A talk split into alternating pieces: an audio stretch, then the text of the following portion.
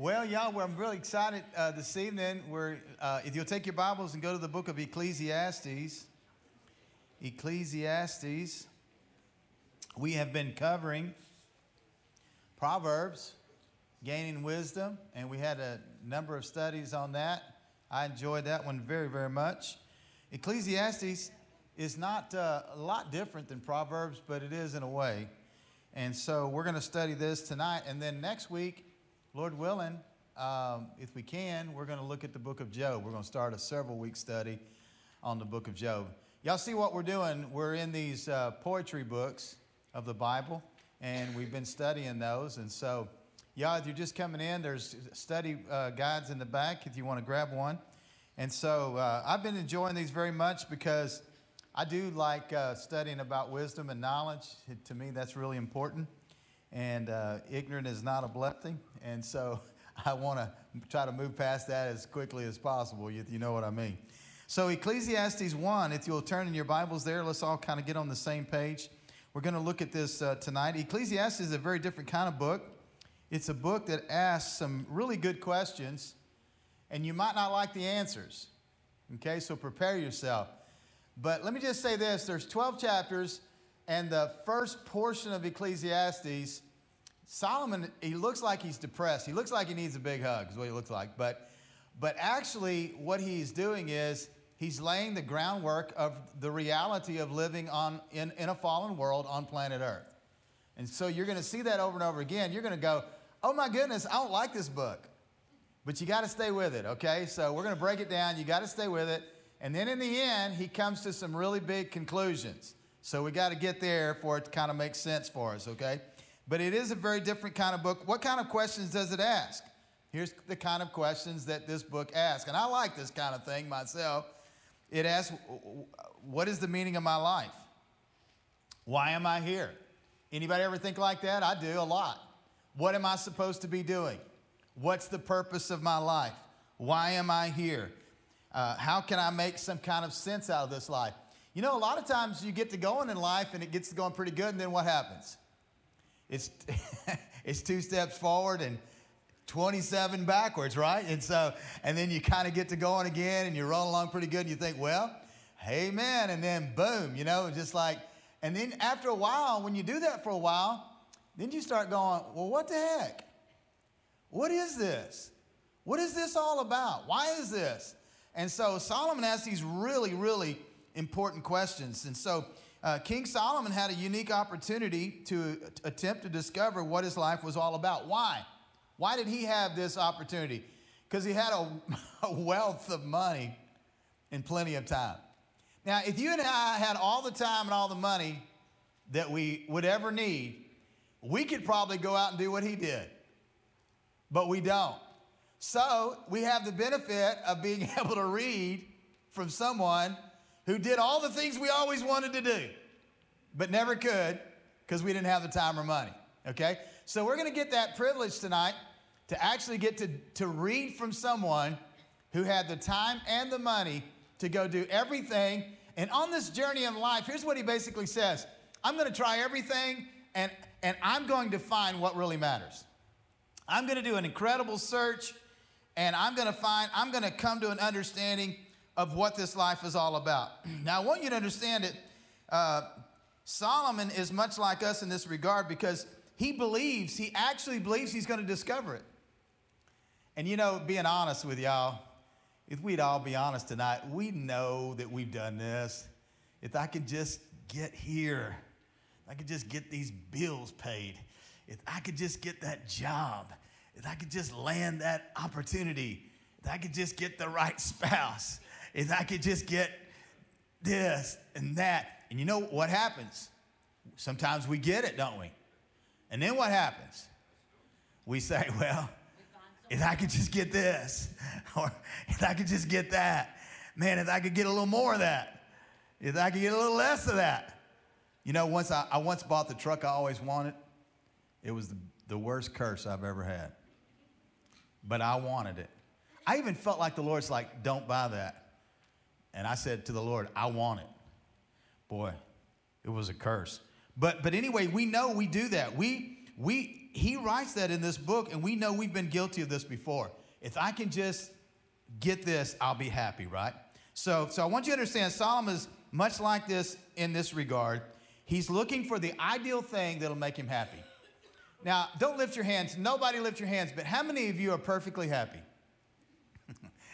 Do you have goals and aspirations for one more thing, or just a little, or in another year, or in five years, or whatever that looks? You know, some of you, it's like, I'm gonna land that job. Some of you like, thank God I'm gonna be able to retire from that job. Some of you are like, you, you get what I'm saying? That's kind of what we do in life. So he's looking on, he's looking for what is it that's gonna make me happy. And I believe he thinks he knows. Did, did you ever think you knew? How many of you one time you thought you know and now you know for sure you don't know? but you thought you knew, right? You thought you knew, man. You was like, yes. And then no. And so Solomon, he thinks he knows. Maybe it's power or authority, being the king. No, that didn't do it. Maybe it's wealth or education for him. Nope. Maybe it was marriage. I think he got really confused on this one. How many times did he get married? 300 wives and 700 concubines. I know what he's doing. He's like, he said, I'm going to find the right one. No, that's not it. I'm going to find the right one. No, that's not it. And then the next thing you know, I know, a thousand wives. No wonder he couldn't get happy. Come on, somebody. I mean, you know what I'm talking about. Yeah, nobody. Hey, a thousand husbands couldn't make anybody happy. I mean, one can't make us happy, then a thousand sure can't do it. How I many you know, right? So, so maybe it's. Then he says maybe it's knowledge, wisdom, work, pleasure. I once heard a story. I don't remember exactly how it goes, but it, it always speaks to me. A guy was out on a pier just fishing, had his feet in the water, and another guy comes by, and it's about 11 o'clock, 12 o'clock in the, you know, lunchtime. And he says, What are you doing? He says, Man, I'm just enjoying the water and fishing. He said, Why aren't you working? He said, I already worked this morning. He said, What do you do? He said, I have a boat. I'm a fisherman. He said, Well, why don't you work harder? It's early. Why don't you get another boat? And then why don't you get another boat and hire people to help you and make more money? And why don't you do all that so that you can stop working and go fishing? He said, Well, that's what I'm already doing. You, you get the point? Sometimes we think all of this and it's not any of that. But Solomon is thinking like that. So he thinks, Well, the, if I can just get this, I'll be happy with it. Now, I, you know, I doubt seriously that if there's uh, not a single person that's ever not thought, if I could just get that, it would fulfill me. But it, the odds are, and you're going to see this as we get in this book, there's nothing in this world but God that can fulfill that. There's nothing in this life but God that can do that for us. And even sometimes we fall out with that. So, you know, it's an incredible book, and we're going to get into it, and I hope you enjoy it tonight. And uh, with that in mind, when, when, when we're looking out there in life, trying to find something, you know, we kind of have a, this hope that it's going to be a certain way. And, and listen, in a fallen world, it, it don't turn out that way every time. In fact, very seldom does it, anything turn out the way we want. So this book's going to look very pessimistic, but you got to hold on to the 12th chapter, okay? Don't cheat and go ahead, though. Verse 1, let's, let's look at a little bit of it. Solomon actually calls himself the preacher. Depending on what translation, I, I read it in the New uh, Living uh, Version, and I really liked it um, the last few days. But I'm going to read it in the King James because I have most of it memorized of how things go in the King James. So, but I encourage y'all to take different translations as you go along. In fact, I'm going to open my phone Bible and, and look at it as well. So look at different translations, and it'll be good and uh, as we go along here. So Ecclesiastes 1. Let's get going. The words of the preacher. He calls himself the preacher. How many of your translation says the teacher? Okay, so you see already there's, uh, there's that. So he calls himself the preacher or the teacher. The son of David, the king of Jerusalem. That's how we know it's Solomon. Here we go. Vanity of vanity, saith the preacher. Vanity of vanity, all is vanity. What profit hath a man of all of his labor which he taketh under the sun? What does it profit if you work like a dog all of your life? That's the question. One generation passes away, and another generation's come, but the earth stays here forever. The sun rises and it goes down, and it hastens to its place where it arose. The wind goes towards the south, and then it turns back to the north. That is so pessimistic in my point of view.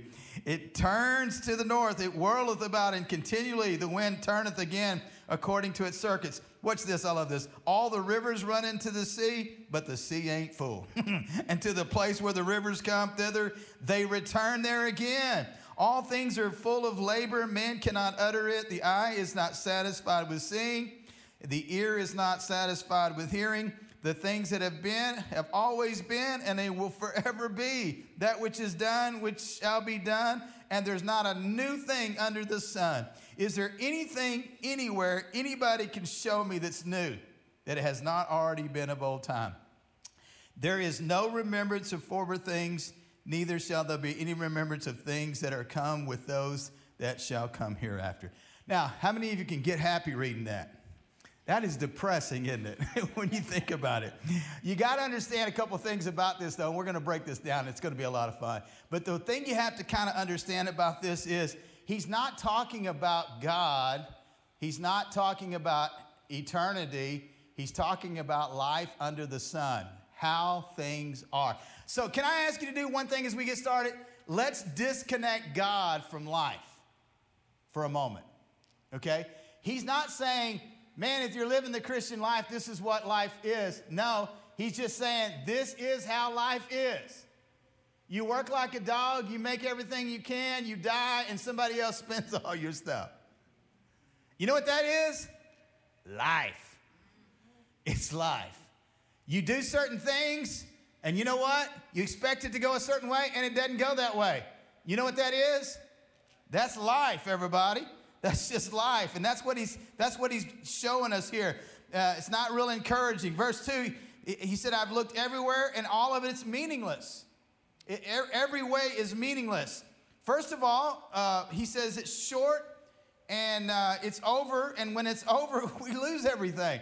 Everything, that's kind of depressing, but everything that you've done in your whole entire life is left. And you know what? Sometimes people don't appreciate it or even want it. And sometimes it just goes by the way. And I'll tell you something else really true too.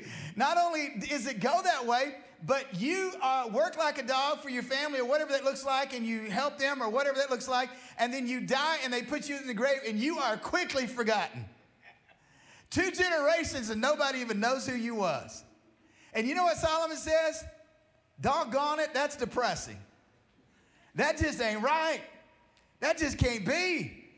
But he said it is the way that it is. Then he talks about how the wind blows and it just blows right back. People are born and they die and it doesn't really matter.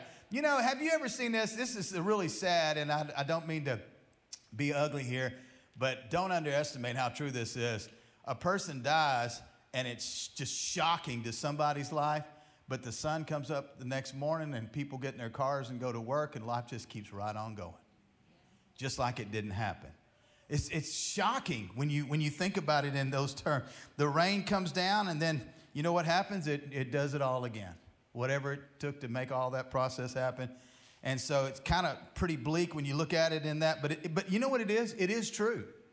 That is the way life is. We, we're born and we live and we die, and everybody wants their life to count. And you know what Solomon says? It doesn't count. Only for a few days while you're here. And then that's it. Solomon says life down here under the sun, in other words, on planet Earth, is just a vicious cycle of trying different types of things to make our life matter. But in the end, down here, life, when you think about it, you're put into the grave and then you're forgotten. Seems kind of bleak. So, a few observations and then we'll talk about it. First of all, observation number one is this nothing down here remains, nothing down here lasts forever. How many of you know that? Nothing down here remains. It's true. I laugh about even pastoring the church. You can pour your life into pastoring a church 20 years or whatever, build that church up, do whatever it takes. You're, so, you're forgotten so quickly that ain't even funny. It hadn't happened, you know, to me. I've been blessed to stay here and be a part of this. But a lot of people, they just move on. Sandra, y'all retired at Brookshire Brothers? Brookshire Brothers hardly knows you retired. You know why? The next day they get up and they keep on going. You know, your job, the, you, you know, whatever it is that you do, that's just kind of the way life is. And so he says, that, that's the first observation. Nothing down here remains forever. You build a big house, and you know what happens to the house? It, it, it decays. And then you know what happens? I went by my grandma's house in Houston, and it was gone. The house that I spent all those years growing up in and all that fun we had there, it's gone. And now it's history. And so that's what Solomon's saying. Everything is in decline and you're today you're strong and you're brave but tomorrow you're not strong you're not brave and you're gone and then you're forgotten. I know that sounds depressing but you know what that is? It's real. It's life. Now with that in mind you go well, why would you even say that in church? Because with that in mind we have to make some powerful changes to what matters. So here's what he says what doesn't matter is what we leave down here what does matter is what we take up there. What doesn't matter is the legacy that we had here. What does matter is the legacy that we have with God. What doesn't matter is the work that we did here. Many people lived their entire life laboring like a dog and they didn't do anything for the kingdom. And then when they get to the kingdom, they found out that everything they did didn't matter. And they lived it in a world that didn't matter, that's quickly fading away. And then they discover, you know what? My life didn't actually matter at all because I didn't know what mattered. And if you don't know what matters, what you find yourself is in a vicious cycle of what Solomon is discovering through this process. Uh, anybody want to comment? Anybody dare a comment on this kind of stuff tonight? Go ahead, Summer.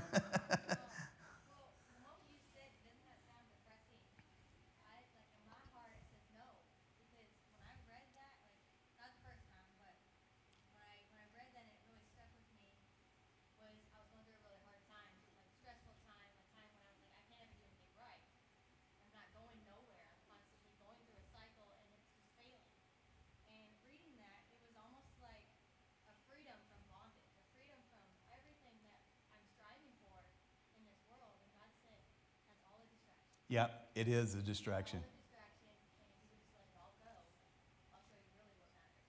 So Solomon, when he, when he went after riches, he found out it was a distraction. When he went out with wisdom, you know what he discovered when he sought out wisdom? The more wisdom you have, the more sorrow comes with it. the more wisdom, the more things you know, the more painful it is knowing it. Uh, does that sound depressing? I hope not. It, it does sound depressing, but here's the thing it's true. It's just true. And in one place, I love it. He says this multiple times, but he gives us some nuggets. We'll get to them in a minute, but we got to get past this depressing part first. But he says one of the best blessings of life is if you can go to work, love your job, come home, eat your food, enjoy your family, and thank, give thanks for your life.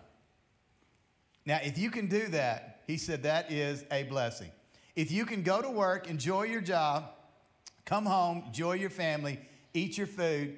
That is a blessing. You you finally understand kind of what it's all about. Anybody else want to comment real quickly on, on what we said thus far? We're going to get into this as we go along. It's not all depressing. It'll get better as we go. So there's a lot of nuggets of truth in here. But anybody want to comment? Go for it. All right, keep, let's keep going. Verse 12. I, the preacher, this is Solomon, was king over Israel and Jerusalem, and I gave my heart to seek and to search out by wisdom concerning all things which are done under heaven. So he made this journey, this search, to f- search everything that's done and try to find what matters in life. This sore travail hath God given to the sons of man to be exercised therewith. And I have seen all the works that are done under the sun, and behold, gosh, this is tough. All of it is vanity and vexation of spirit. Listen to this. that which is crooked cannot be made straight, and that which is wanting cannot be numbered. And I commune with my own heart, saying, Lo, I've come to this great estate. I have gotten me more wisdom than all of them have been before me in Jerusalem, and my heart hath great experience of wisdom and knowledge. I gave my heart to know wisdom and to know madness of folly. I perceive that this also is vexation of spirit for in much wisdom is much grief, and he that increaseth in knowledge increaseth in sorrow. Uh, what does another translation say there? The greater, I have one here says, the greater my wisdom, the greater my grief. To increase knowledge is only to increase sorrow. Uh, how can that be? The more you know, does anybody ever heard that old statement, the less you know about it, the less it bothers you? What is it? Ignorance. Ignorant, that's another way of, that's a proverb. No news is good news. Anybody else? So he says, look, the more you know about stuff about this life. Now, again, if you don't make this separation, this is going to be depressing to you tonight. This is not about God, it's not about eternity, it's about life under the sun, okay? Down here on planet Earth. Look at chapter 2. He opens up and he tells us how this search went. In other words, what did he do? How did he make this search? How did all how did he go about all of this? He opens up about how this took place and how how he made this. Verse 1. He said in my heart, "Go now, and I will prove with mirth." Does anybody else have another word for that? Ple- Okay, with laughter, with pleasure, and behold, this also is vanity. So he said, I'm going to go now, and I'm going to prove to everybody that there's pleasure and there's joy and there's laughter and it's good and that's what life is all about and i discovered that's not what life is all about i said laughter is mad and and and mirth what what good does it do and I sought in my heart to give myself to number second one, verse three. So the first one he says, I sought happiness through fulfillment of pleasure. A lot of people are doing that. I sought happiness through the fulfillment of pleasure. I'm gonna go and I'm gonna laugh and I'm gonna have fun and I'm gonna whatever. And then when you get home and the lights go out and it's you and it's it's something missing Okay? That's what he's saying. I'm not saying that's you in your house. I'm just saying that's life. That's just life, okay? So I thought that was going to be it, and it wasn't it. Then he says, verse three, a lot of people try this. I tried wine, drinking. Lots of people are into that. Drink for pleasure. And he says, This leaves me empty. So I tried this too. I'm going to tell you, uh, this search that he's talking about, this is what people are doing all around you every day of your life. They're looking here, they're looking there, they're going to parties for laughter, they're, they're trying drugs for, uh, for pleasure, you know, to be, get happy. And then when the drugs come off or the drinking comes down or they have to go home, they face their problems again. It's just on and on and on. You get the ideal here. So he says that. Then verse 4, now here's, the, here's my man right here. He starts speaking my language in verse 4. He said, I know what I'm going to do. I'm going to build big things. I'm going to build me a big old house, and I'm going to have the finest house in real estate. We got to look at some of the finest houses in Lufkin when I had my real estate license. I just so enjoyed it. And I just say, you know, the problem with people with money? They don't have to have imagination because they have money, man. They just like, you know what I'm saying? You don't need an imagination when you got money. And, and I just go look at these houses, and it was just so incredible. It's like, man, what would it be like living here? And you know what my wife would say? expensive. Electric bill, the pool, you know, all that kind of stuff. And so, but here's what we do we say, I'm gonna get me this, I'm gonna get me this, I'm gonna get me this, and then I'm gonna love it. It's gonna be so good. And then you go, How we gonna pay for this? Oh no, what have we done? Oh no, you know, this is the, the, the taxes was more than our last house note. What are we going to do with this? And so that's exactly what he's saying here. I'm going to build me, and Solomon did. He built him a house that, that took longer than building the great temple that he built there. So, but he says, I'm going to, I'm going to build me great wonders and works and houses. And, and then look at verse four. I'm going to plant vineyards. Isn't that fun? I planted a garden this year. I'm having a ball with it. But, but don't you like to just beautify your house? I know people do because at Lowe's right now, they got like, I don't know how many bags of mulch for 10 bucks at five or something like that. You can go by and get them. And so people just going by, man, they're getting that mulch. And, you know, they got peach trees and plum trees out there, and people are stopping by and they're getting them. And they got these pretty flowers, and people are packing them and they take them to the house. And he says, Man, I'm going to build me vineyards. I'm going to, verse five, I'm going to plant me gardens orchards. I'm going to get all kind of fruit trees. You know, we think, man, that's going to be good. It's going to do it for me. I'm going to have fun with this. This is going to be fun. And then we get these fruit trees, and then I got to tell you, man, I planted fruit trees, and I loved it. I loved it. I loved it until until the insects came, and and and and they ate part of my tree and killed one of them. And then, bless their hearts, I talked to them and everything. I did everything right down here under the sun. I, I, did, I did what I was supposed to do. And the freeze froze it and killed two more of them. And now they just standing out there like the ugliest thing you ever seen. Just, you know, looking all this. But at first, it was so wonderful. It was just so good. It was just like, I'm loving this. I'm finding pleasure in this. I'm finding joy in this. And, and nothing wrong with that. But he's just saying, I want you to notice verse 3. He's, he said, I'm going to drink. Verse 4, I'm going to build things. Uh, verse 4 and 5, I'm going to plant things. Uh, that didn't do it. I, I know what I'll do. Verse 6, I love this. I'm going to make me pools of water. I did this too at my house. We have a pond, you know, maybe a big pond. And so we have you too. yeah, everybody's guilty. Keep your hand down. So, so I put pumps in the pond so I can water the garden, I mean, the grass in the garden, right? So I have multiple pumps in the pond. And then I pump one of them up to these three tiers that they pump up here and they drop to this water fountain. Oh, it got rocks in it from all over the world. I got rocks in Africa. I got rocks from Thailand. I got rocks in Hawaii who said it was bad luck if you take their rocks. And I brought them home and put them in there. I got everybody's rocks from all over the world in there. And I got another drop down tier and another drop down tier and it drops back into the pond. And that's what helped keep the fish oxygen. And it's all so beautiful. And you got to keep it up. And it's so much work. And the grass grows and it's unbelievable. And the pumps go out and you just got to work, work, work, work. And finally, I told Tina with the fruit trees and the ponds and the big house and the grass and all that stuff, we ain't going to be able to live here when we get old. Because we can't take care of it. and you know what else we can't? We can't afford somebody else to take care of it. And, and, and Solomon says, Oh my goodness, I did all this. And it wasn't what I thought it was. It didn't turn out, it didn't do for me what I thought it would do. How many of you old enough to realize that now? He ain't done yet. He's not done yet. Verse 7 I know what I'll do. I'll hire people to do it. They'll take care of the pond, they'll take care of the grass. Verse 7 What is it? That'll do it. It, don't, it didn't do it. It didn't do it. Verse 7 He says, I'm going to hire me servants, maid servants.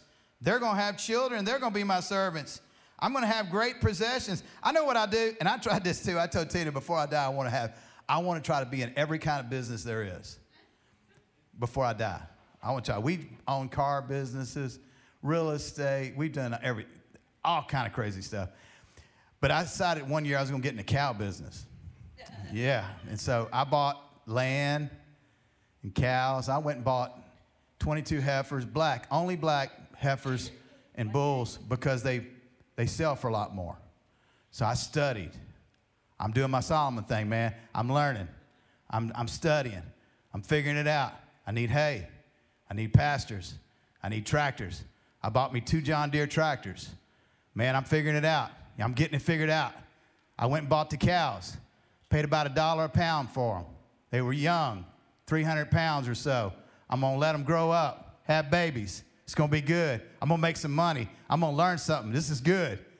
About six months later, the price went up to $3 a pound. I said, I know what I'm going to do. I'm going to take these cows back over there and I'm going to sell them for $3 a pound, who what bought them for a dollar. And I'm going to make me some money. And then I'm going to wait for the price to go down and I'm going to buy me some more cows. I'm going to make me some more money and it's going to be good. Just like playing the stock market, man. I'm about to win, win, win, win, win. So I did. I loaded them all up back in the trailer. I'm doing my Solomon thing, man. I took them and sold them for $3 a pound. Took the money home. Told my dad, now, we just gonna wait. We waited one year. We waited two years. I sold the pastures. I s- divided the land. Waited three years. Still hadn't gone down. I said, maybe the cows are not going to go down. Maybe they're never going to go down. I don't know. You know, about the time we all ended it all, they finally went down. But it doesn't even matter. That's life. That, what I'm telling you is, is that you know, you know what I'm talking about. You got a plan. You're to work it. It's to be good. It's to all turn out. In life down here on this under the sun, it don't always go like that. You see what Solomon is saying? Man, I got servants and I let them work and it still didn't work out for me. So he says, I know what I'll do. This is everybody. Verse 8. Y'all just circle this verse. It's everybody's dream come true. Psalmist says, I know what I'm gonna do. I'm gonna get me silver and I'm gonna get me some gold. And I'm gonna buy me some treasures and I'm gonna have all that in my house. And you know what? It's gonna be like security blanket for me. I'm gonna lean on that treasure. I'm gonna look at that gold. I'm gonna look at that silver, and it's just gonna do something in me, and I know it's gonna be good. You know, one day I was down at Brookshire Brothers getting some stuff. My wife asked me to stop by the store. She didn't do that very often, and so I don't get to do that very often. So I was standing there, and uh, I was getting some milk and bread or whatever. And uh, there was all these magazines there of movie stars. And what really hit me about these magazines were all of them were getting a divorce on drugs in a recovery house. You know, if money would do it, Michael Jackson wouldn't have died of an overdose. If money would do it, Elvis Presley wouldn't have died in his bathroom of an overdose. If money would do it, Whitney Houston wouldn't have died in her tub of an overdose. Y'all want to keep going? We can go on and on and on and on. Silver won't do it, gold won't do it. None of those kind of things will do it for us. We don't even understand why it won't do it. It looks to me like it ought to do it. Sometimes when I get a lot of money and I have it in my possession, I'm thinking one thing about me, and God's going, You don't even understand anything. You're so stupid. that money. And here's something else about money. When you die, guess who's going to get it? Not you. I'll know who's going to get it, but not you. You ain't going to get it. Y'all did hear about the lady, her husband said he was about to die. He said, When I die, I want all my money put in the casket now. Yeah, right. All of it. I want all my money. I worked for it. I want it all. So he died. She buried him. Somebody asked her, said, Did you give him all of his money? She said, Yes. She said, I wrote him a check.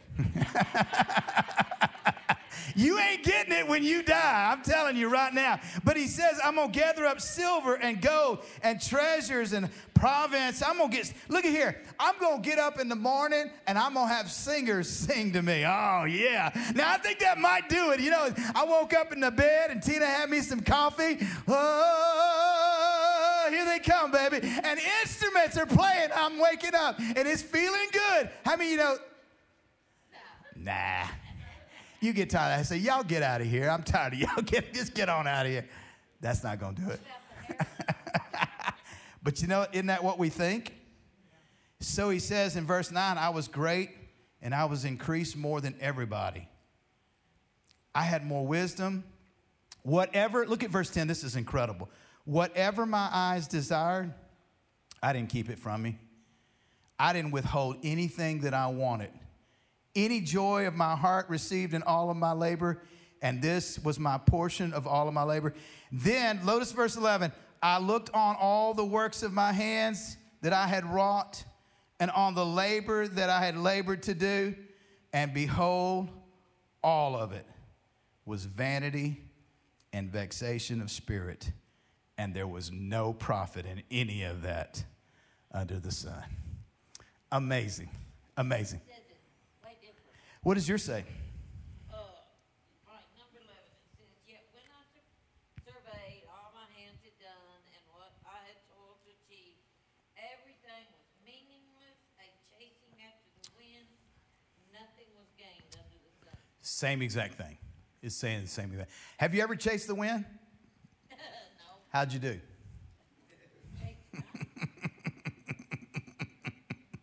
it's that's what this is. In other words, are you starting to see this picture? Chasing all this stuff, thinking it's going to make you happy, is just about like chasing the wind. And you look like an idiot trying to catch it. It's just about. Okay, somebody comment. We've covered some ground now. So somebody give me some, uh, some wisdom and expert advice here now at this point. Well, I summed it up. Okay, sum it up.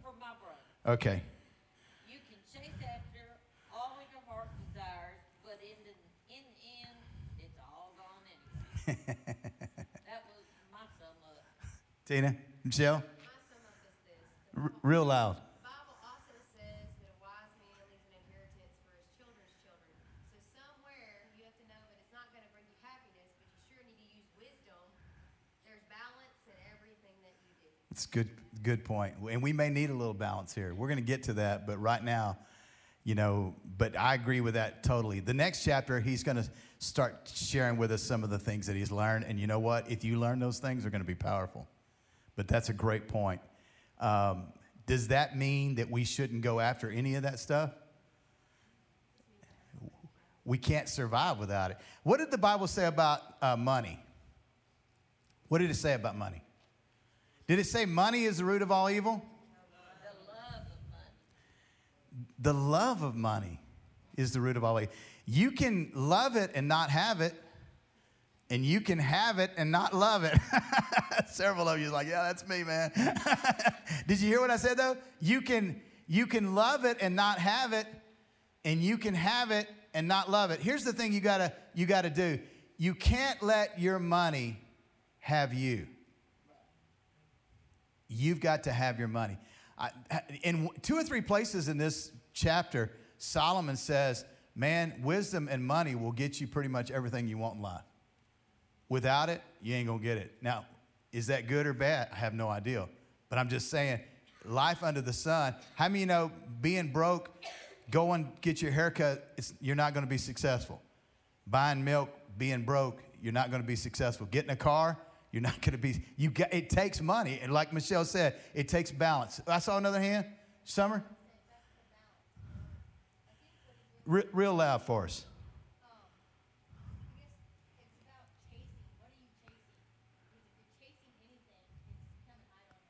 That's a great point. That's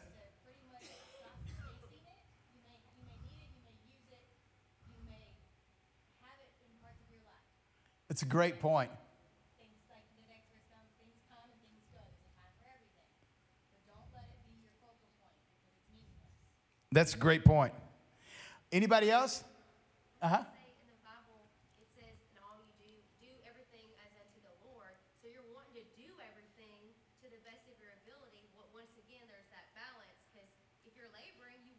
All you have, and you know, once again, balance. So, so, so let me give you my uh, take on what that looks like to me in my thoughts, okay? If you're working hard to have a good relationship, you're going to enjoy the benefits of a great relationship, okay? Uh, if you're working hard to love the Lord, I guarantee you, you're going to have the benefits of all the stuff in life that you need.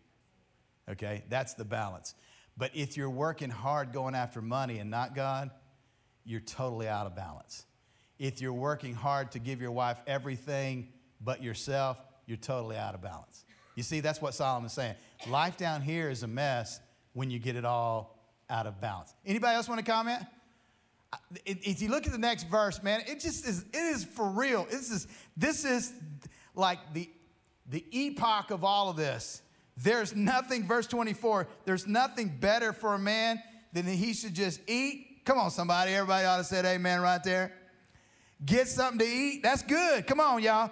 Drink some good old iced tea here that we should make his soul enjoy the labor of his hand. I saw this. This is from God. Nothing better in life than to have a good wife, to have a good life. You don't have to have everything in the world to have that. That is the balance that we're striving for. If you got love and you got what you need, you got enough. And you got God, you got what you what you need. If you got everything and you don't have love or God, you don't have anything you need. And that's the point that Solomon's making. A lot of people start off saying, man, Solomon's depressed. No, he's not depressed. He's telling you, as long as you go after all of the other things in life, you're going to be depressed. You see? But if you got love and you got food and you got God, you should get happy with that. That's a great, great verse. Um,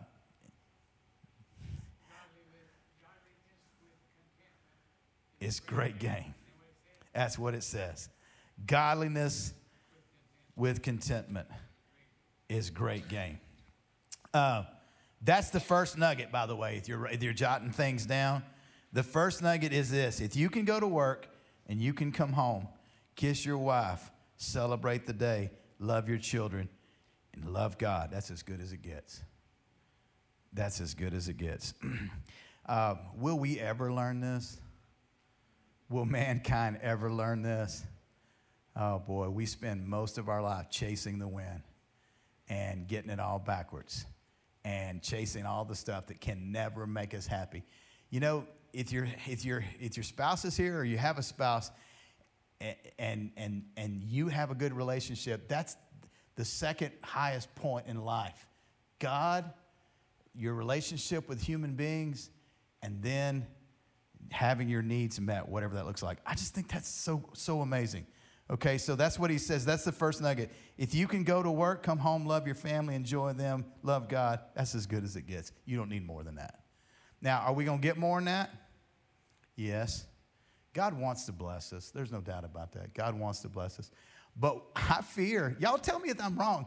I've been guilty of this most of my life. I fear we chase all this stuff really, really hard, trying to find it in other things rather than in what I just said. And what do we end up with? Broken homes, depressed life, not ever finding what we're looking for. And wow, Solomon is, this book is actually starting to make sense. This is like ringing true now. I thought he was all jacked up, he needed a hug. But in reality, he's making a lot of sense here. He's going, he's, he's giving us the good stuff. Right? All right. Anybody else want to comment before I go on? Y'all are mighty quiet tonight. Y'all have a lot of wisdom out there. You should be sharing some of that with us. So if you if you want to do that. Okay, chapter 3. Can I take the time to read 14 verses here?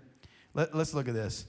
Uh, it, this has been described really as a simple reality of life under the sun. So, you know, we this is not new to you. This is uh, really how things are. To everything, there's a season and a time. You probably have not gone to very many funerals where they didn't read this text. To every purpose under heaven, there's a time to be born and there's a time to die. There's a time to plant your gardens, there's a time to pick your gardens, there's a time to plow in what has been planted. There's a time to kill, and there's a time to heal. There's a time to break down, there's a time to build up. There's a time to weep, there's a time to laugh. A time to mourn and a time to dance. A time to cast away stones. You, you know what I fear in these verses? We don't know what time it is. There is a time for everything, if we just had the wisdom to know what time it is in our lives. People get to the end of their life and they go, I, I messed everything up. You know why that happens? Is because we don't know what time it is. There's a time to cast away, there's a time to gather. A time to embrace, there's a time to refrain from embracing. There's a time to get stuff. There's a time to lose things, give up things. There's a time to keep things. There's a time to cast away things. I'm gonna tell you a funny story right here. My wife, uh, she, we are not hoarders in any sense of the word. We do not believe in keeping things. Okay? What is it? we have pictures. Oh yeah, she does keep pictures. Yeah, that's true of her children. Yeah, and and uh, yeah, family. Yeah, but that don't count. That's not okay. That don't count. But actually, we go through our house and everything we didn't use that year, as painful as it is, we get rid of it. I go through my shop, everything I didn't use that year. Hey, that's 12 months, 365 days. If you didn't touch it, you don't need it. So she said the closet is too full the closet's too full. Isn't it bad when you have so much stuff that you actually have to purposely get rid of some of it to make room for more? So you know what she did to me? It was ugly. This was a very ugly thing. Y'all need to pray for her. I'll tell you right now. But she went and turned all of my clothes hangers backwards. And I didn't notice it. She turned all the clothes hangers backwards, but I didn't notice it. I was like, what? This thing, here, I'll just take this shirt off the hanger. You know, I'll just pull the pants off the hanger. There, now I got them. Okay? And after a year, she said, I want you to go into your closet and everything that the hanger is not turned around on, I want you to throw it away. And I went in there and I said, Oh no, we definitely ain't getting rid of this. Absolutely not. Not that. No way. Uh, You know how much I paid for that? That is not. She said, It's been 365 days and you didn't touch it. And if you didn't touch it in 365 days, you don't need it. Now, wasn't that ugly? But the good news is she did it for her too, and it was just as painful for her as it was for me. So there is a time to get rid of stuff, and there's a time to get stuff. You know when you shouldn't be getting stuff? Before you got rid of stuff, you don't have room. There's a time, you know what I find funny in life? I, you guys know this is true. People are building more storage rooms and garages and places to have more stuff when they don't use the stuff that they have. And Solomon says that's insane. Bill? Yeah. Were rid No. I don't get, a, get I don't give it away. I sell it in garage sales or whatever. Yeah. I don't give it. Don't get your hopes up, anybody. I don't give it away, right? So, but you know, when my dad was alive, what he used to say is, "What time is it at the Poage House?" I said, "It's not time." Then he'd say, What time is it at the Poage House? It's not time. And then I call him up, It's time. He said, I'll be over this afternoon. And he wanted to go through all my stuff that I was going to give away, I mean, get, you know, sell or whatever, before I sold it to anybody else so he could get a bargain. And you know what I told him? I said, Dad, you have two garages and two storage buildings full of junk. When you die, I'm going to have to go through that, and I'm going to have to take a bunch of my stuff that you got from me back to my garage and figure out what. And you know, when he died, that is exactly what I did. How many remember what Solomon said a minute ago? It looked depressing, but he said, You're going to die, somebody else going to get all your stuff. I went over there and loaded, and listen, it was truck and trailer, truck and trailer, truck and trailer, truck and trailer, and truck and trailer of stuff. That's the truth. And somebody said, Well, I just need that. okay. okay. huh? I didn't sold all that. He, he's been dead a few years, so all that's all that's gone except what I wanted to use. And so I so there was two or three items that was me and my dad's stuff that I wouldn't get rid of or sell to nobody. But other than that, it's all gone. Listen, this is a good policy. What I'm telling you, because what you're going to discover is a bunch of the stuff that you have you never use. Anyway, a time to rend and a time to sow. A time to keep silent. A time to keep silent. A time to keep silent a time to keep silent. So make that stress that point one more time. A time to keep silent. I'm gonna skip the next part. and a time to speak.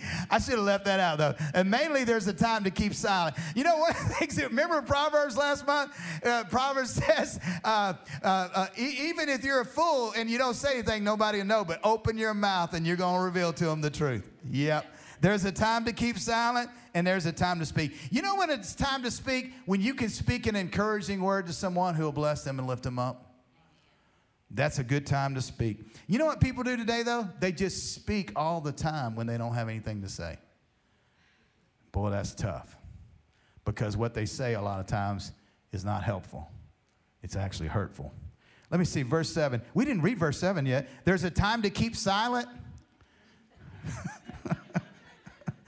there is a time to love, and there's a time to hate. What in the world? What does another translation say so I don't have to look it up? Verse 8. Mine says the exact same thing. Everybody? Okay. Um, I could tell you that this is saying that you should be hating what somebody's doing and not them, but I'm not even going to tell you that.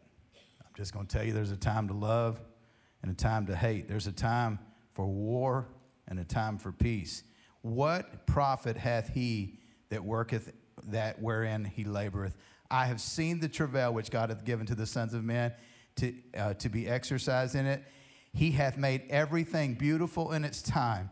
Also, he has set the world in their hearts so that no man can find out the work of God, maketh from the beginning to the end. Uh, I find this very interesting what he's saying here. um, he goes on to say, look, look at this last ver- verse 12, where I'm going to stop. I know that there is no good in them, but for a man to rejoice and to do good in his life. That is amazing, amazing, amazing. Um, in this particular text here, he says people are trying to figure out what God is up to or what this life is about. And, you know, really, if you just understood the time that God is moving in your life and the season. Can I just stop and say it like this? I don't know how you're going to take this, but there's seasons in our life. I was young, it was fun. We had children, it was amazing. It's changed. Everything's different now. I'm not in that season. Do you see people acting like that and they hadn't grown up yet? It's a different season for me now. Now I'm older. Things have changed. I understand the season that I'm in. If you don't understand where you are, listen, I'm heading to retirement or, and critical ending and no more mass dollars. I, if I don't understand that and I get to that point, I hadn't prepared for it. Listen, if it's going to rain like the weatherman's saying today, did you do anything to prepare for that rain? I know I did because I had a number of things that I needed to make sure it wasn't out there. He's saying the same thing about our life. Don't you see this? Can you, can you picture this? When you're young, that's the season and it's good, it's wonderful. But when you get older, that's a different season. And you better understand the seasons of your life because if you don't understand the seasons of your life, it's going to come upon you and you're not going to be prepared. And it's ugly. It's ugly. Um, I read somewhere, and I'm not throwing any stones at anybody, but I'm just saying this is life. It's life. Uh, very few people are pre- preparing for retirement today. Very few people in America have any savings whatsoever.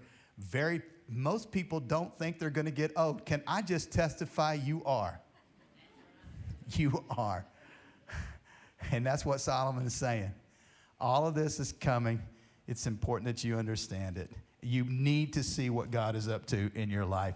It's beautiful. Anybody want to comment on this incredible chapter three? It's pretty amazing chapter altogether, I'll tell you for sure. Anybody want to comment? As he goes on here, you see uh, my heading in my Bible at verse 16 uh, God judges righteous and wicked. He judges. Uh, Solomon talks about how he sees all these injustices in life, how he sees different people doing different things. Pretty cool. I'm not going to take time to go over it tonight, but it's pretty, uh, pretty amazing. Let me just read verse 16 and 17 for you. Moreover, I, I saw under the sun uh, the place of judgment that wickedness was there, and the place of righteousness that iniquity was there. Okay, what does that mean? Does anybody have another translation might bring it out more beautiful than that? So, Okay, so I went to the courtroom and I anticipated seeing justice. That's what I thought I was going to see. Anybody know what he found? Wickedness. Corrupt laws, corrupt judges, corrupt attorneys, corrupt people. Read the next part.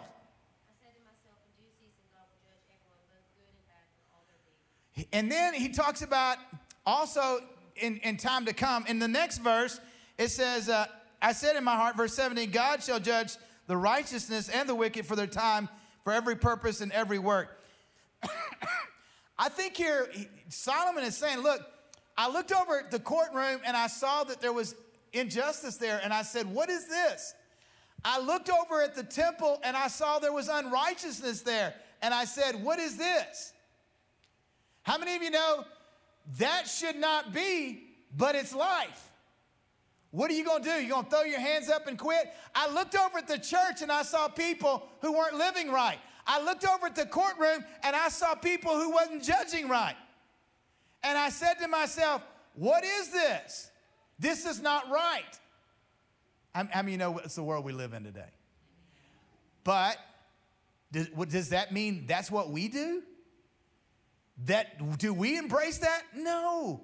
No, he's just saying that's what life is. But here's what he says. In another place, he talks about how people don't know that one day they're going to stand before the righteous judge and everything's going to be made right, and shame on you. I mean, you know what I'm talking about? So, God is going to fix all those things.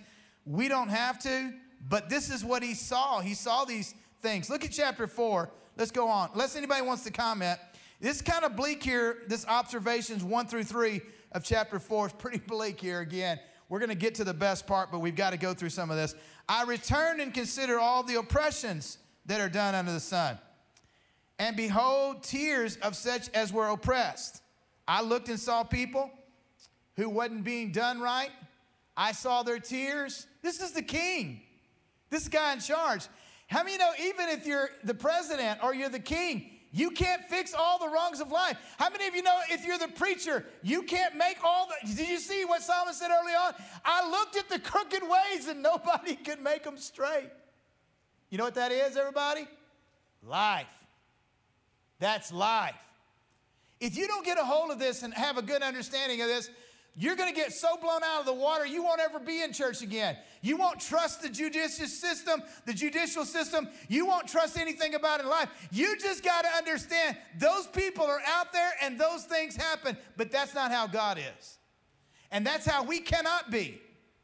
We cannot take on that. Yes, we're going to see that stuff, but be careful what it does in you or what it doesn't do in you. This is a very potent. Powerful stuff, isn't it? Absolutely. Uh, verse 2. I hate this part. verse 2 and 3. But it's true. You know, have you, you remember what Job said?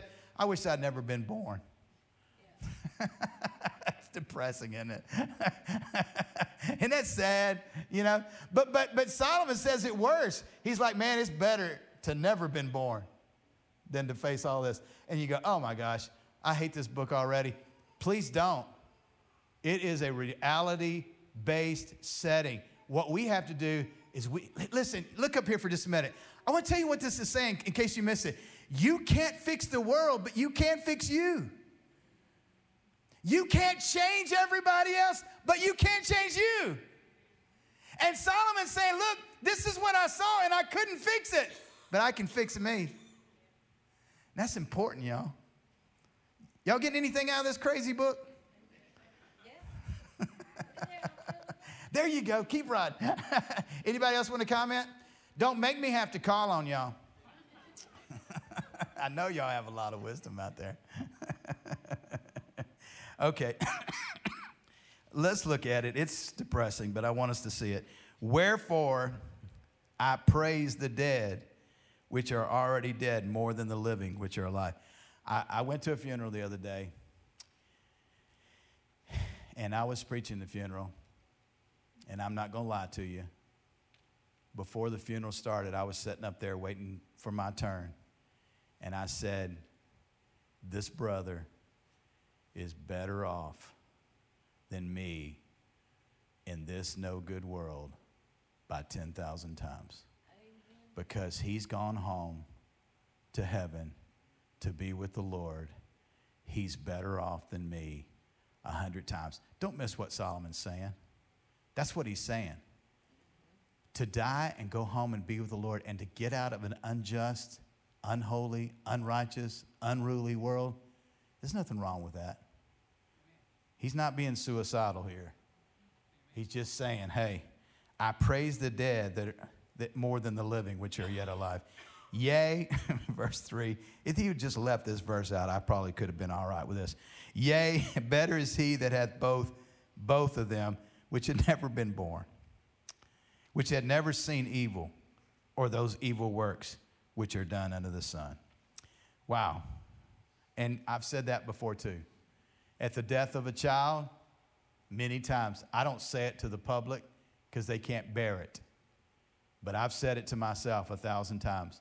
That child is vastly better off going straight home to heaven to be with God than to have to endure this world. Because, y'all, I'm going to tell you something. We're living in a fallen world, and our only hope is God. And look, if you don't understand that, here's what you're going to do you're going to do a whole life search looking for what can make you happy, and you're never going to find it. And that's what this entire book is about. Solomon did the search, and he concluded he couldn't find it. So, so uh, uh, here, and look at the sixth verse in this same chapter. this is a nugget. If you're keeping up with the nuggets, here's a nugget. Better is a handful with quietness than both handful with travail and vexation of spirit. Can I tell you a story about this? Isn't that powerful verse? Anybody have another translation you'd like to read? It says, says it better than that? I don't know, then get any better than that. Be- better is a little and to be happy than to have a wealth of stuff and not be happy at all. When Tina and I first got married, y'all, this is a true story. She always probably wonders, oh my goodness, what is he about to say? You know, but, but we first got married, we tore down an old house that we bought for 500 bucks in Goodrich, Texas. We, it was a big old house. We tore it all down. Uh, I, I hauled it to a place and cleaned it all up, drove all the nails out, and we, we took all that lumber and we built us a house on a piece of property that I had bought years prior. And we built us a house. It was a, out of old stuff, and then we covered all the stuff you could see with new stuff. So it looked like a new house, but it wasn't. It was an old house. And y'all, we had an old fireplace that smoked the whole house up when it didn't work right. You know, anybody remember those days? And we'd smoke the children. It was so cold in the house. It was so cold in the house, y'all. We'd all go into the living room and get that fire where it was, you know, you remember when them things would start walking and jumping, we'd have it going, and it, it's too cold in the bedrooms to stay in there, so we'd all have to lay in the living room. And we we didn't have, you know, we had we had this is true. We had blankets on the doorways because we didn't have doors yet. We built the house, but we did have sheetrock on the wall. We finished the restroom and the kitchen, and those are two most important rooms. I mean, you realize that. And so we got those done. And and, and y'all, the truth is, I'm gonna tell you right now. Tina will tell you, my kids, some of our kids were there, born there. Michelle was born there. We were so happy. We didn't have anything. We were so broke. We had to borrow money every week, but we were so happy. We were so happy. We were so in love. We were rich with family and love, and it was just so amazing. Now, we've lived in big, fine houses, and we've driven fine automobiles, and I can tell you in our life, we're happy right now. We ain't never been that happy in our entire life. We didn't have any bills because we didn't have any credit. and we didn't have any money. but we had a job. We had food. And that's it. That's all we had. But you know what we did have? Lots of love. We was so happy. Now we moved out of that house to a big brick house and it all started. And we started chasing the wind. We chased money. We chased all this stuff for, for years and years and years. Y'all know what I'm talking about. Nothing wrong with money. Nothing wrong with any of those things, as long as they don't have you. But I'm going to tell you something. That is a true statement, what was just stated right there. Better is a handful. That's a nugget, y'all. Does that mean you should just go build you a little house and be broke? No. It, you know, did anybody remember those seasons? That was a season in our life, and it was wonderful. That's not the season you want to end up in when you're 60. You don't want to end up in a broke season at 60. Come on, somebody. And why? Because your earning years are behind you now. Amen. I'm 73 and my earning years are gone. They're gone, sister.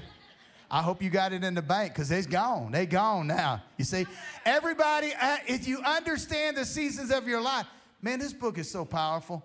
It's not depressing after all, is it? It's really about life. Really, when you think about it in terms of what it's saying, it's really, really powerful. Anybody want to comment before I go on and give you a shot at it? Verse 8 then, there is one alone, and there is not a second. Yea, he hath neither child nor brother, yet there is no end of his labor, neither is there eye satisfied with riches, neither, he said, For whom do I labor and bereave my soul of its goods? This is vanity, it's travail. Two are better than one because one has because they have a good reward for their labor. If they fall, the other one will lift them up. Woe is he who falls and doesn't have anybody to help him. If two lie together, boy, we found out this in our first house. If two lie together, you can get a little heat. when you just got one, you freeze to death. How many know what I'm talking about? Yeah, get on that couch when she ain't happy, and you'll know what I'm talking about. If one prevail against him, two shall withstand him. Three cord is not easily broken. Better is a poor and wise child than an old and foolish king who will no more be admonished. Wow, that is just powerful stuff. Unbelievable. Unbelievable. Look at chapter 5. Let's keep going. I hope you, I hope you hadn't gotten uh, more than you wanted here. Verse 4, chapter 5. Here's a nugget. In fact, I'm going to share with you a number of nuggets. So when Solomon was rocking and rolling along in his life, he came to a few places where he goes, Hey, this is worth saying. Get a hold of this. You're going to love this. This is amazing. That's what these nuggets are. Okay? So we're going to look at several of them here. Chapter 5, verse 4. When you vow a vow unto God, defer not to pay it, for he hath no pleasure in fools. Pay that which you have vowed. When you make a vow to God, man, whoever it is, you say, hey, I'm gonna, I'm gonna do this, do it. Honor your word. You don't, the greatest thing you have in this life, you personally, is your word, is your character. And if you don't have that, you don't have anything. So that's pretty powerful. Better is it that you should not vow than you should vow and not pay. Don't suffer your mouth to cause your, your flesh to sin. Neither say thou before the angels that it was an error. I shouldn't have said that. I shouldn't have done that. No, forget that. Go do it. Wherefore should God be angry at uh, your voice and destroy the works of your hands? For in, check this out.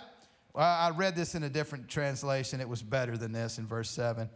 Uh, somebody read it in a different translation. Verse 7, chapter 5. Michelle, you got it? Mine says, while she's looking at it, in the multitude of dreams are many words. There uh, are also divers vanities, but fear, fear thou the Lord. But that's not really what it's saying. Read, read yours. Talk is cheap, just like daydreaming, about the same quality. I love that. That's powerful.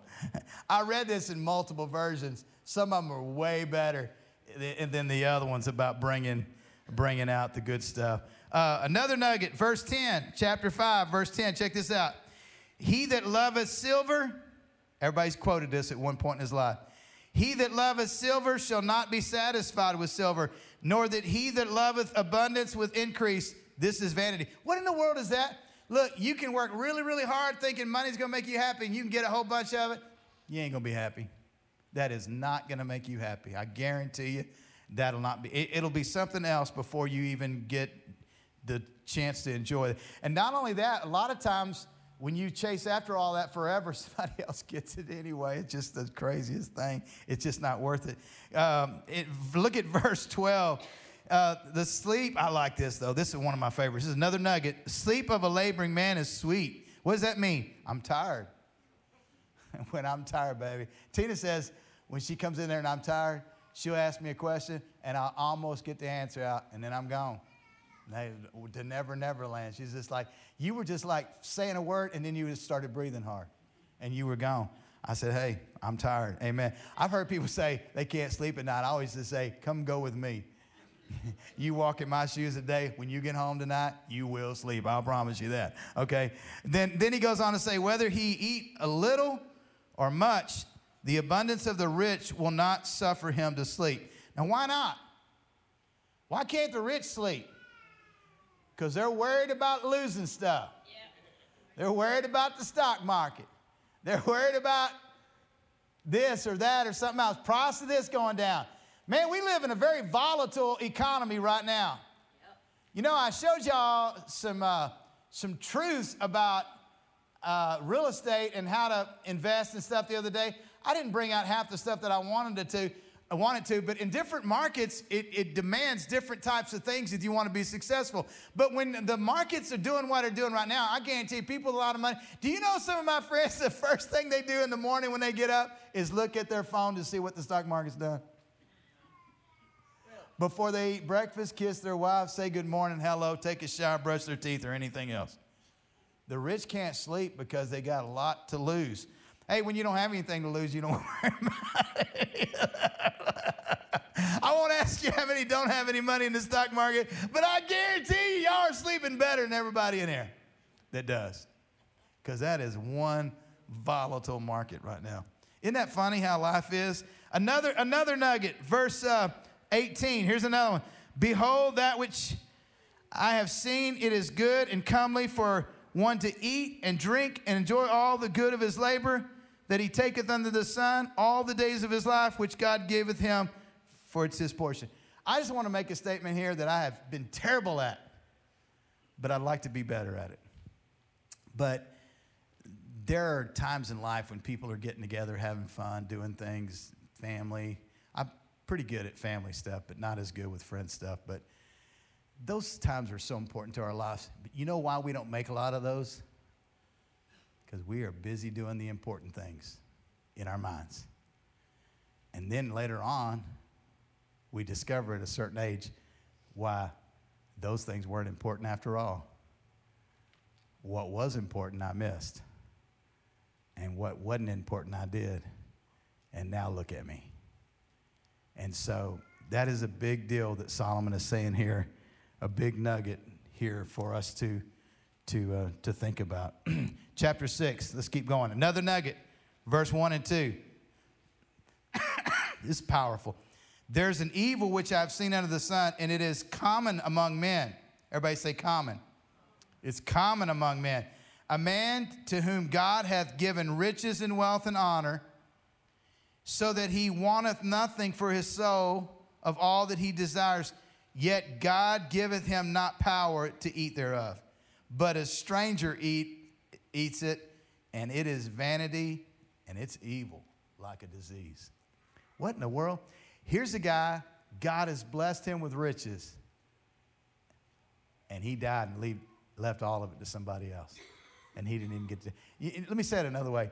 This guy's priority in life was making money, and he made it, and then he died, and he didn't get to spend any of it. I know people today is holding on to every penny they've ever had and can't take a cruise, can't go overseas, can't do anything, can't go places, can't enjoy their life because they're holding on to every penny they have. Why? You're just going to die and leave it to the rest of us. A yeah, you get the check in your casket like the other brother did, okay? That's all you getting too. Tim? No, my dad's favorite saying was that right there. Yeah, I'd never seen a hearse fall on a, uh, I've never seen an armored car fall on a hearse. That's absolutely true. Okay, let's race to the end. We're almost out of time. Chapter 7, verse 1. A good name is better than precious ointment, and the day of death is better than one's birth. Wow. Y'all believe that? See how confused we are? The Bible says, rejoice when a person dies and weep when they're born. And we do right the opposite. Why? Because we're confused. Life down here is not what we think it is. It's incredible, crazy, it's backwards. We don't even see it a lot of times. Verse 15, same chapter. All things I have seen in the days of my vanity, there is a, a just man that perisheth in his righteousness and a wicked man that prolongs his life in wickedness. Who can understand that? You got a wicked man and he lives to be 85, 90, 100 years old. You got a good man, he dies at 25. Who can understand that? Who can grasp that? How many you know, even so much, this is such a truth that somebody actually wrote a song that said, Only the good die young. Oh, yeah. You ever hear about people who, like in a car accident, all the horrible people in the car accident lived, and the one guy that was good died? It'll happen every time. What, what in the world is that all about? Who can say that is just like the craziest thing ever when you think about that? It's just like hard to grasp how that works. Um, what verse was that? 15. Keep going, chapter 8. Look at verses 11 12 real quickly. Because sentence against an evil work is not executed speedily, therefore the heart of the sons of men is fully set in them to do evil. Because judges don't judge rightly and punishment doesn't come quickly, sinners just keep doing more and more. Is that the world you live in? Absolutely. Verse 12 Though a sinner do evil a hundred times and his days be prolonged, yet surely I know that it shall be uh, well with them that fear God. Don't worry about that sinner. Don't worry about what they're doing. Fear God, it will be well for you which fear before him. Don't worry about all that. You know why? They're going to get what they got coming in due process of time. Uh, let's, let's impart some, uh, some things here. In chapter 9, verse 7. I wish I had more time, but let, let me try to hurry. Uh, 7. Go your way, eat your bread with joy, and drink your wine with merry heart. Have y'all seen that like 10 times tonight? Go home, eat your food, love your wife, enjoy what you have. You know what we do a lot of times? We go home, want more, want more, want more, want more, more, want more, more. Plan for more. I got to get more. I got to love it. Get this. I'm gonna get that. No, that's he's saying that's what you don't want to do. Uh, verse 11. I returned and I saw under the sun that there was the race is not to the swift, nor the battle to the strong, neither yet bread to the wise, nor yet riches to men of understanding, nor yet favored to men of skill, but time and chance happening to all. And what in the world is that all about? Listen, I love what he's saying here because it's so true. It's not right. But you know, a sorry old guy can have all kind of good stuff, be blessed uh, like crazy, and a righteous person might not be so at all. So the fastest, how many know the fastest don't always win? the slowest don't always lose. He's saying, I don't understand how, I do not understand why life is like this, but it is. You see what he's saying? He's saying, that's exactly what he's saying. It, and, and you know what? It don't make a lot of sense, but it is what it is, okay? Chapter 10, look at verse 5. We're going to skip around here. There's an evil which I've seen. This is one of my favorite texts in this book. It's an error that proceeds from the rulers. Folly is set in great dignity, and, and the rich is set in low places. In other words, the dummy is set up in a great high office, and the, the, the, the, the righteous person finds himself in the pit. How can that be? How can that be? The dummy is set up in a great high office, and the rich is in a low place. I, I love it. In this, in this chapter, we're going to see it in a minute. He said, well, here it is in verse 7. This is one of my favorite verses. You ought to underline this. If you got another translation, it's better than the King James. But I've seen servants ride horses and kings walking. Now, what is that? Are you kidding me? He said, Look, this world is so strange. You can't figure it out. But I've seen presidents have to walk and dummies riding horses. It's confusing, isn't it? Yeah. You know, when you, I don't know about y'all, but I scratch my head all the time at what's going on in our world. I'm like, I just don't get that at all. That doesn't make no sense. You know, you see, you remember what I said a minute ago, you see the unrighteous profiting, and he said, Don't you get your eyes on that. That's going to get you all messed up. You keep your eyes on the Lord. That's important, okay? Chapter 11, look at verse 1. Uh, Cast your bread upon the water. After many days, it's going to come back to you. Everybody say a good amen to that. Uh, I like chapter 2, I mean, verse 2. This is good. It's better in another translation. But did you know he gives you some great advice here about your, your, your wealth? Give your portion to seven and also to eight, for you don't know what's going to happen. What does that mean? You hear it all the time diversify your portfolio. Diversify your portfolio. Don't put all your eggs. Don't put all your eggs in one basket. Don't do the same thing because you don't know what's going to happen. You don't know what's going to real estate's going to happen. You have no idea what the stock market's going to do. You have no idea what this person's going to do, what that part of the economy is going to do. You have no idea. So he's saying, here's some wisdom. Diversify your portfolio. Where do you think uh, investors got that from? Right from Solomon. Okay. Uh, verses three and four. Remember the guy who roofed the house while the clouds and rain was out? Here's where he got his verse from. If the clouds be full of rain, they empty themselves upon the earth. And if the trees fall towards the south, they stay there. They don't move. Whoever observes the wind shall not sow. In other words, it looks like rain. I'm not going to plow today. Uh, I love about the guy who said, his wife asked him when he was going to fix the roof. He said, Well, he said, it, it, he said, when it's raining, I can't get up there and fix it.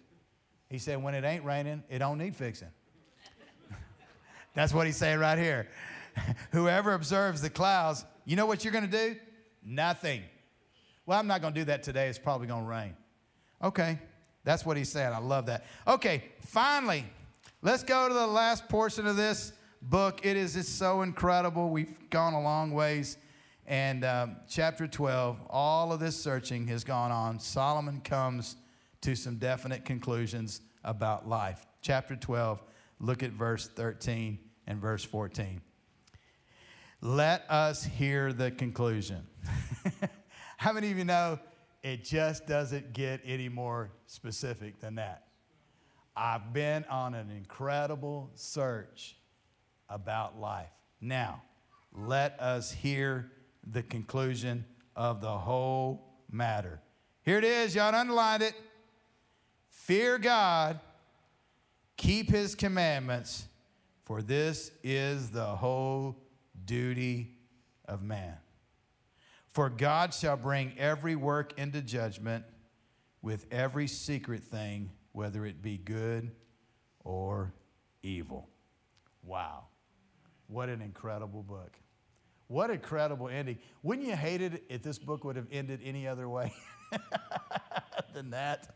The whole search was made, and Solomon concluded that in life, the only thing that mattered was God.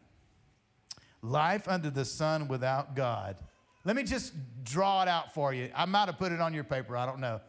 But life under the sun without God is meaningless.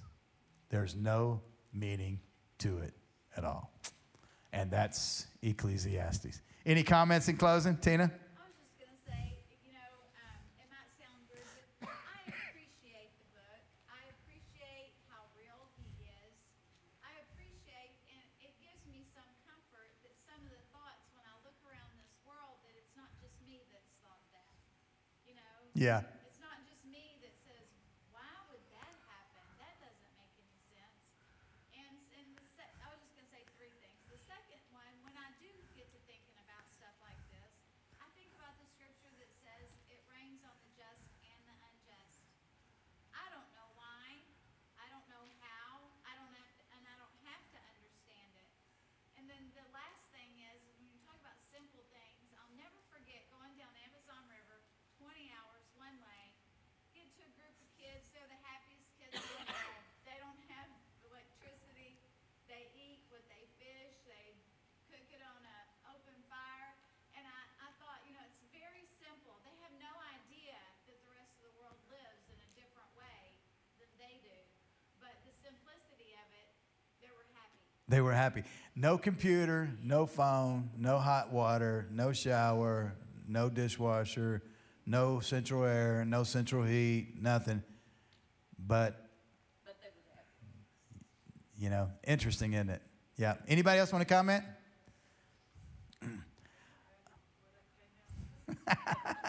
My dad used to say, he had a lot of great sayings, but he used to say that, you know, y'all stop whining. We didn't have any air conditioning. I said, y'all smart as we are, then you'd have had air conditioning. I don't know what to tell you, you know, it's, your fault, you know. Oh, yeah, walk to school five miles in the snow, uphill both ways, you know, that kind of stuff. So, yeah.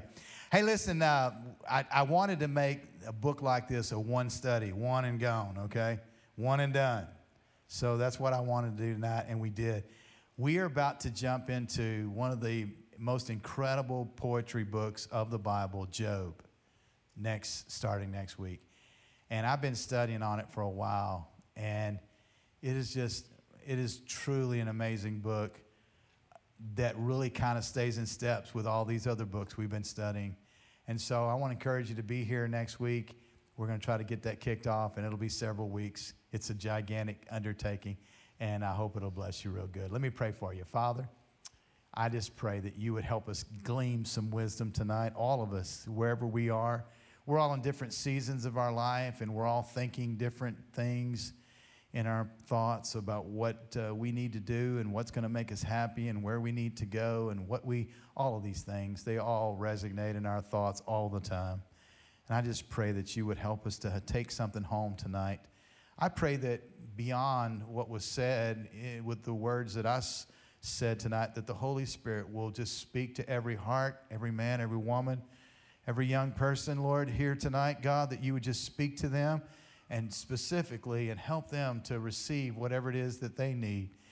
Lord, I pray that you would help us to see our search really is not for happiness, but for God.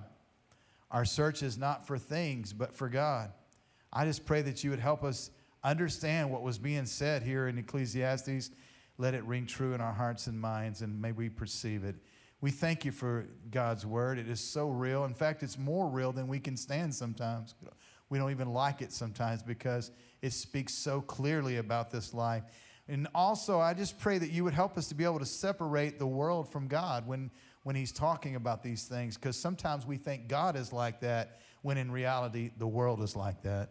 So I just ask you for all of these things for your people tonight. Bless them, their homes, and their lives. May they find, may their search end with you. Let it begin with you. That would even be better. And we thank you in the wonderful name of Jesus. And everybody said, Amen and amen. God bless y'all of y'all. Y'all have a great, great week. Thank y'all for coming out in the rain tonight, too. I was a little concerned that maybe you wouldn't come, and I'm so glad you're here. God bless you.